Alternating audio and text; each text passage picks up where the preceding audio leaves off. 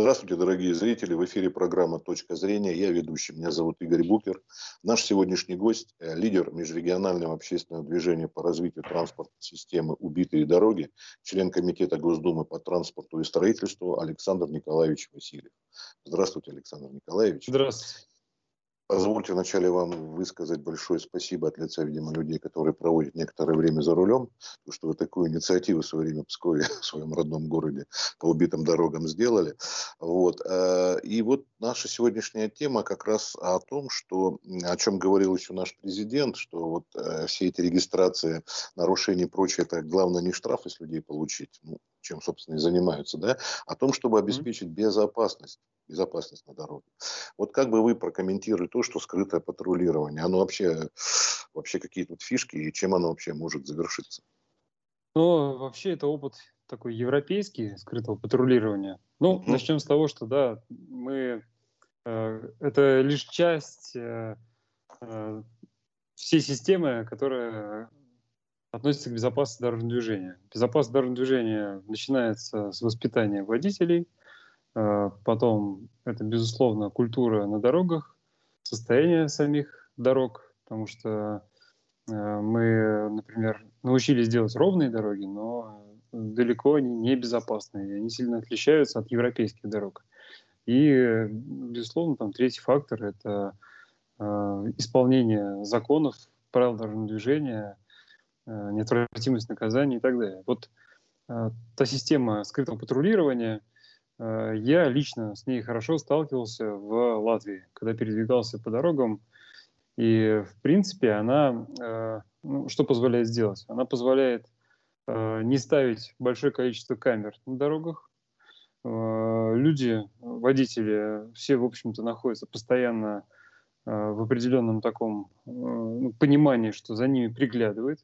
А скрытая машина скрытого патрулирования – это обычные какие-нибудь там...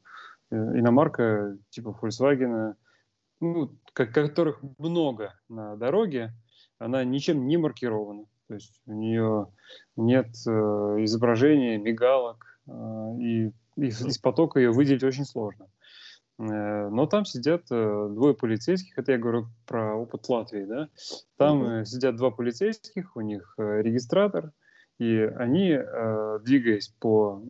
Там, автомобильные дороги снимают как попутный поток, так и поток встречный.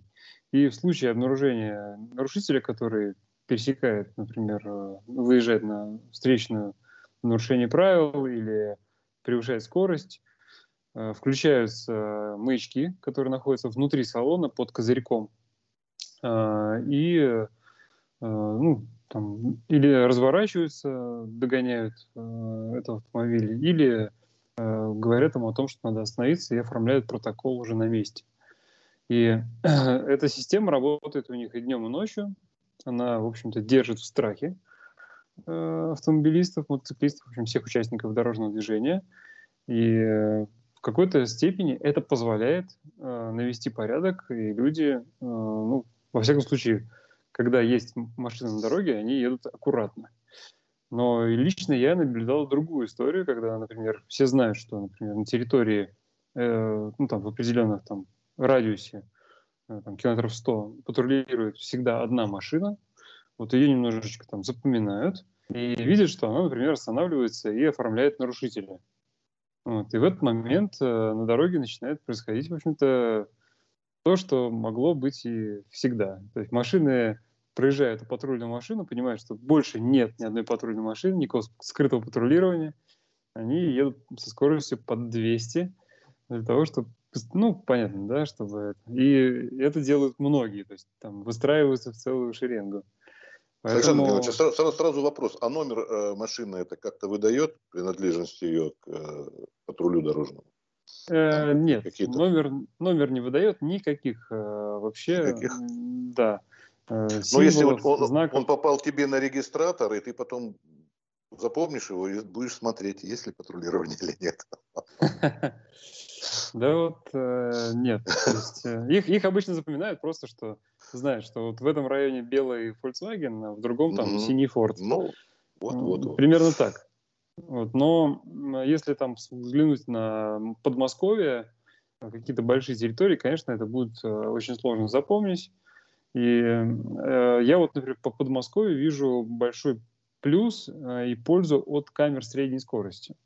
Э, взять трассу Балтия, эм девять, Федерального дорожного агентства, э, в, ну, там, на большом количестве участков уже сейчас установлены э, специальные фрагменты, да, на среднюю скорость. То есть машина может двигаться в какое-то время, превышая скорость, проезжая даже с превышением под первую камеру, но на участке все равно должна быть средняя скорость, та, которая прописана в правилах дорожного движения.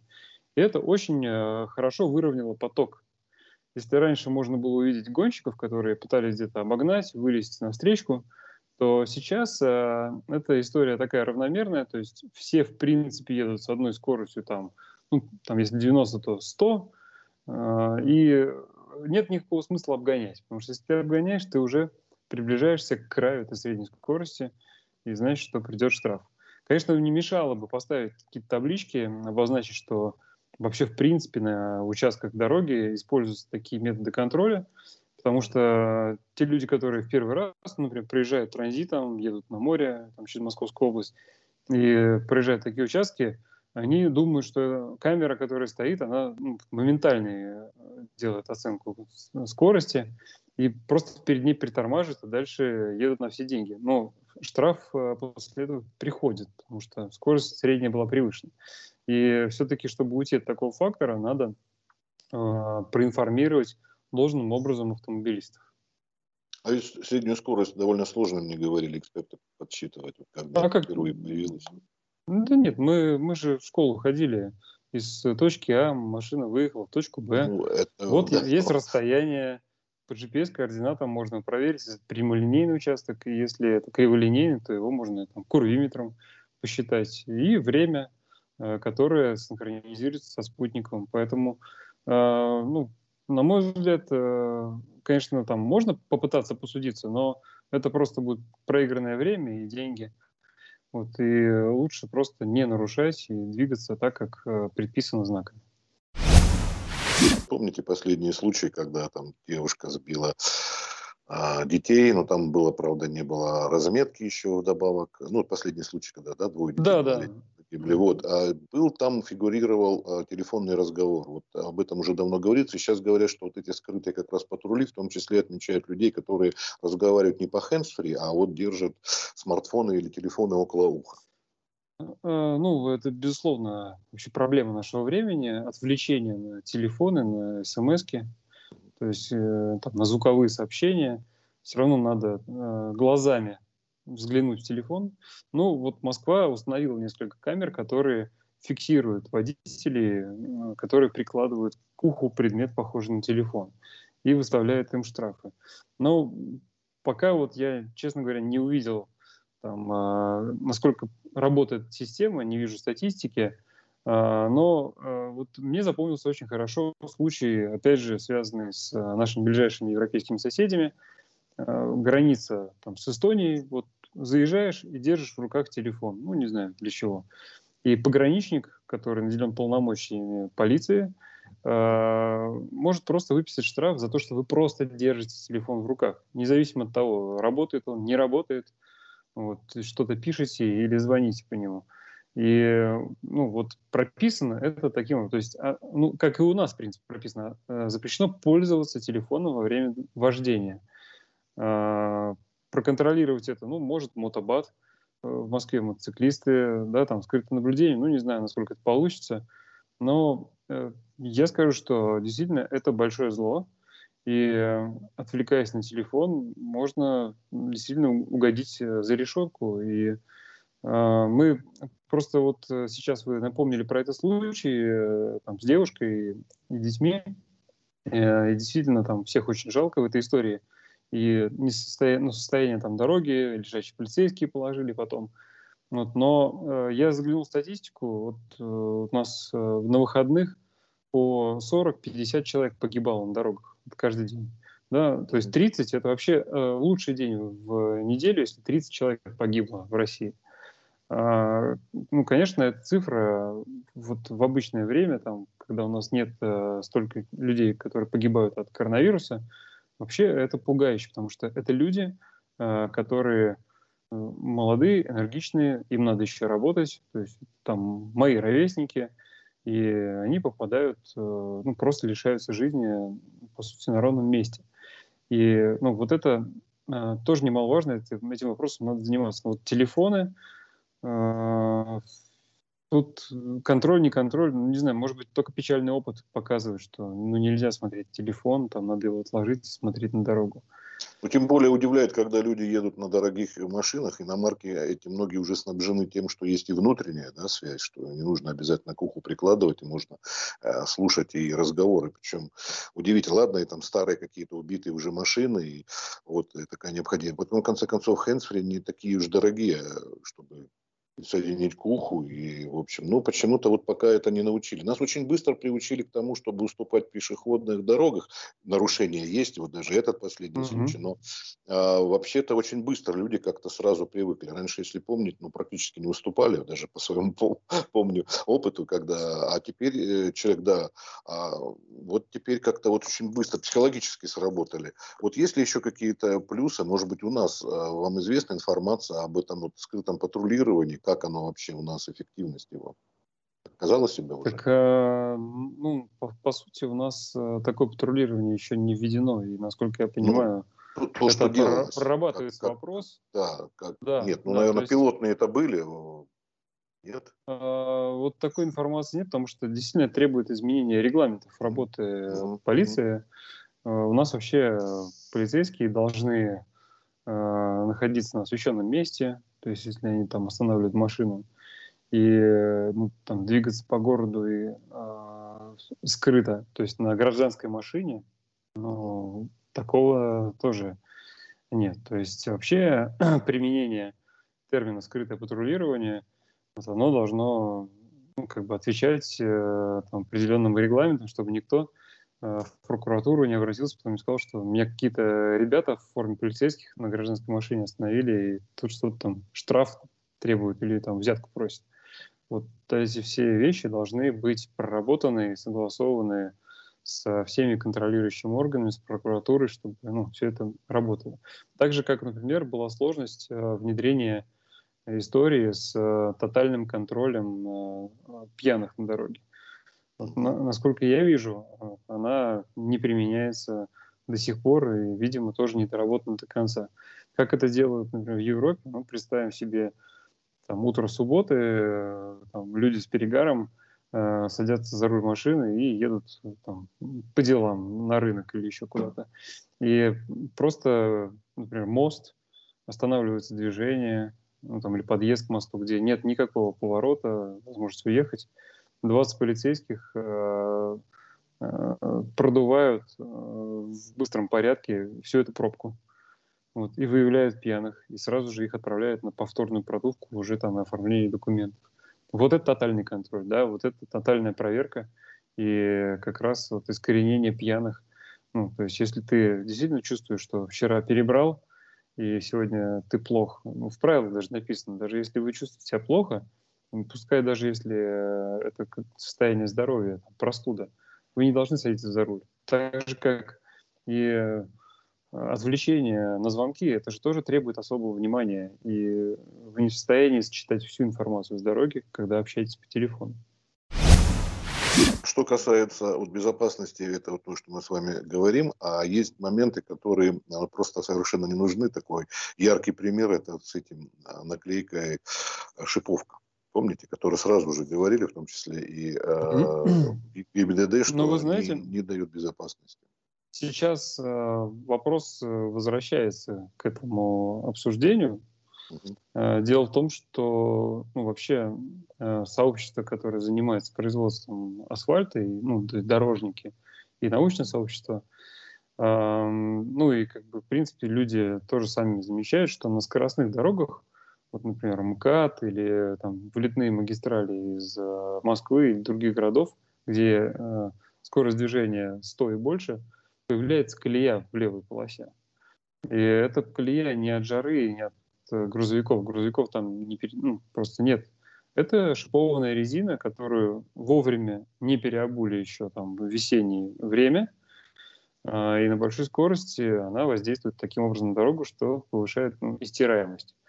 И тут э, обсуждение идет на уровне того, что давайте те, у кого шипы, должны все-таки приклеить эту наклейку и двигаться со скоростью восемьдесят километров в час, э, а не сто двадцать, как это ну, привыкли делать. И инициатив на эту тему с каждым годом рождается больше, потому что э, действительно дорожное хозяйство вынуждено вместо того, чтобы там, каждые четыре года перекладывать асфальт, и за счет этого слоя стираемости, повышенная стираемость от шипов, прибегать к этим мерам чуть ли не полтора, ну, там, за полтора года. То есть вот на МКАДе приходится перекладывать асфальт. Поэтому ну, даже не зависит это. Ну, то есть уже ученые там, и дорожная наука, уже любые э, там, под надзором немцев уже там, делали дороги, в том числе трассу М четыре Дон, положили там бетон в сторону Каширы и ну вот итог печальный. Через два года приехали, немцы удивились, посмотрели, сказали: слушайте, тут у вас колея, мы никогда не видели в левом ряду. Почему? Потому что вы используете шипы. И сейчас крайние две полосы перекрыли асфальтом, что, в общем-то, ну, бетонные слои они никогда не ремонтируются и служат годами. Но, но так не работает. Белорусы, они сделали МКАД два. У них он бетонный. Почему? Потому что в Польше запрещены шипы, и белорусы для того, чтобы поехать в Польшу, в меньшей степени их используют. Сейчас вот э, тоже ввели о том, что нужно штрафовать за то, что человек летом пользуется шипованной резиной и так далее. А я имел в виду вот тот значок, который когда-то тогда вот, повесили, и, в общем-то, как-то он был снят. Ну, так вот, вот и смотрите, да, да, понятно, то есть, если, если будет запрещено двигаться со скоростью больше девяноста километров в час, ну, да, да. камера будет определять э, значок, э, ну, его наличие и скорость. Если там с этим значком он едет сто двадцать, значит штраф. Ну, а вот и... вопрос... Извините, вот пересечение, допустим, разных регионов. Еду из Москвы, из вашего, Псков, допустим. В Пскове mm-hmm. уже похолодало, и уже нужно шипы, а Подмосковье, допустим, это просто как пример. И нужно уже как-то человеку информацию заранее знать, что там а, ты должен уже обзавестись шипованной резиной, или там вообще просто зимней резиной, да, переобуться, если ты едешь mm-hmm. из одной области в другую. Ну, это если говорить о той инициативе, что э, в каких-то сезонно. регионах запр- запрещать шипы, да, ну, то есть запрет движения. Э, как, например, обсуждалось, что ряд владельцев дорог, там, например, ну, вот Москва, могла бы теоретически э, ну, сказать, что мы вообще, в принципе, в Москве нет необходимости использовать шипованную резину, достаточно липучки, и поэтому мы запрещаем шипованную резину. То же самое могли сказать, например, там, в госкомпании «Автодор» э, люди, которые отвечают за платные дороги. Вот, но пока это все на уровне обсуждений, поэтому ну, тут как бы лишний раз обсуждать и будоражить, наверное, нет никакого смысла.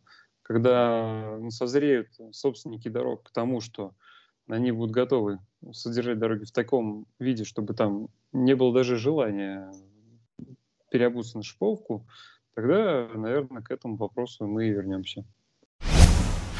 Еще один такой вопрос, вот, связанный с вашей деятельностью вообще о убитых дорогах. Не секрет, что очень часто возникает спор между тому, кому принадлежит участок дороги. Бывает обычно на границах. Mm-hmm. Вот я, например, в Люберцах, да, у меня Люберцы, вот тут Москва заканчивается, и вот дорога, я помню, таксисты говорят, до сих пор никто не может решить. Люберцы говорят, что это москвичам относится, а москвичи говорят, и действительно она находится там, где находится стела при въезде. Ну, такие бывают участки, которые вызывают споры. Но э, вообще эта информация сейчас, она в общем доступе в системе эс ка дэ эф. Есть э, в Росдорни разработана система контроля дорожных фондов, и субъекты постепенно обновляют и заносят информацию о том, какие участки дорог им принадлежат. Действительно, есть бесхозные участки. У нас на карте убитых дорог отмечают дороги, например, в сельской территории, которые ну, появились просто там, трактор наездил, и вот как-то там люди стали подсыпать, и появилась дорога. Вот, а потом просят ее отремонтировать, как бы, что, в принципе, все понятно. И э, такие участки были даже в Москве, ну и таких участков много в Подмосковье. У нас был случай, когда люди под э, Санкт-Петербургом просили э, заасфальтировать дорогу э, и вообще там писали в ГАИ о том, что она находится в ужасном состоянии, грязная, там, э, ну, такая гравийка. Э, выяснилось, что эта дорога принадлежит колхозу. Вот, и директор колхоза сказал: слушайте, ну, как бы нет для трактора больше, чем надо, достаточно дороги. И вообще, что вы ездите по ней, потому что я давайте шлагбаум сейчас поставлю. Вот, и ну, до таких моментов доходит, но это не значит, что, да, как бы ничего не надо делать, шлагбаум поставить. Наоборот, мне кажется, надо искать э, и строить дополнительные маршруты, ну или развивать транспорт для того, чтобы не так э, было необходимо передвигаться на машине, э, можно было бы с комфортом доехать до работы и там решить все свои дела. Еще есть момент, когда гаражную амнистию вот, очень mm-hmm. долго проводили. Сейчас, вот, может быть, какие-то подобные вопросы, которые уже давно поднимались, в том числе и в Госдуме, они будут, может быть, побыстрее решаться. А то иногда вот автомобилисты, я помню, из движения там «Синие ведерки» разговаривали с другими автоэкспертами, говорят о том, что, ребята, дайте какую-то автомобилистам, а, вот мы будем все это исполнять, все это прекрасно, но не каждые полгода менять и вносить какие-то изменения. Вот здесь можно какой-то действительно мораторий на время или... Или быстрее вот все это? По этому вопросу, честно говоря, не могу вам ничего сказать, потому да? что он там mm-hmm. вне поля зрения находился. Э, Очень часто просто вносятся изменения. Например, помню, когда вот новые изменения ввели, как езжать на круг, потому что некоторые по старым mm-hmm. правилам, новым. Ну, это, это такого подобного, что путало даже автомобилистов, mm-hmm. в общем-то, не способствовало безопасности движения. И вот, я говорю, автоэксперты в один голос говорили, что, ребята, ну вы... чуть ли не каждый там месяц вносите какие-то новые правила, какие-то поправки, какие-то изменения, что-то нужно то-то, то-то, то-то сделать. Это, это всегда, ну, это и в сети даже видно. Ну, мы же живем, развиваемся, меняемся, поэтому логично, что и э, а зак еще... законы и правила должны меняться тоже. Ага. Еще один пример, вспоминаю, у них раньше, в той же Германии, уже в Объединенной, появилось то, что был зафиксирован нарушение, и человека фотография даже была представлена в суде. Но оказалось она в том, что этот человек был за рулем вместе со своей любовницей. Жена подала на развод. С тех пор там начали поднимать вопросы, стоит ли фотографировать человека, тем более все это рассылать. Это было как доказательство, это было давно, mm-hmm. еще был конец девяностых, конец двадцатого века. Вот сейчас в связи со скрытым mm-hmm. патрулированием, если вот подобное будет происходить, это не нарушение, частной жизни человека, что его там сфотографируют? А, ну, насколько я так помню, у нас тоже не сильно-то показывают а, там второго человека. Хотя, конечно, он не заблюрен. Ну, наверное, это вопрос для обсуждения. Действительно, надо смотреть. Ну, надо и понимать, что mm. в той же Германии... Очень частную долго... жизнь, да. Да, ну, да. В той же Германии долго искали нарушителя, большого рыжего, который... постоянно передвигался под э, там, камерами. Оказалось, что это праворульная машина из Англии, и просто налево, слева сидит большая игрушка там, в виде льва или что-то такое. То есть... Анекдотично уже. Да, да, да. Ну да. У нас, кстати, такие ходят не только по дальневосточному, где покупают в Японии, да? Они попадаются везде, в западной части. Вот, ну понятно. Но еще вопрос... В общем, вопросы еще есть, которые нужно прорабатывать, в том числе и вам, как члену комитета Госдумы, да? Вот. Да, безусловно. Вы всегда будут появляться. Сейчас вы на, вот, в заключение нашей уже беседы, может быть, может быть чем-то нас, не знаю, может быть, обрадуете или огорчите автомобилистов. Люди... Нет, ну, Госдума сейчас находится в стадии того, что идут выборы. Вот, выборы будут в сентябре, поэтому вот. Там будет новый состав, и с ним уже придется работать, обсуждать все эти инициативы. А, то есть пока так все заморожено, да? Не, ну, как бы все зависит э, от выбора граждан, как они сходят на избирательные участки, и э, от того, с кем будут работать дальше там, в стенах Госдумы и обсуждать инициативы. Ну, просто иногда, вот я говорю, опять же, и по общению вот так же, как с вашими, я имею в виду, и коллегами, и с экспертами, что вот люди да, ждут, что какие нам подарки приготовят уже новые, новый состав Госдумы. Пока что все это. Вот. Хорошо, спасибо большое за беседу, Александр Николаевич. Вот. Спасибо. Всего доброго вам, удачи, да. ну, успехов. До свидания. И, спасибо. И, и, и вашей депутатской деятельности. Спасибо. Всего доброго, до свидания. До свидания.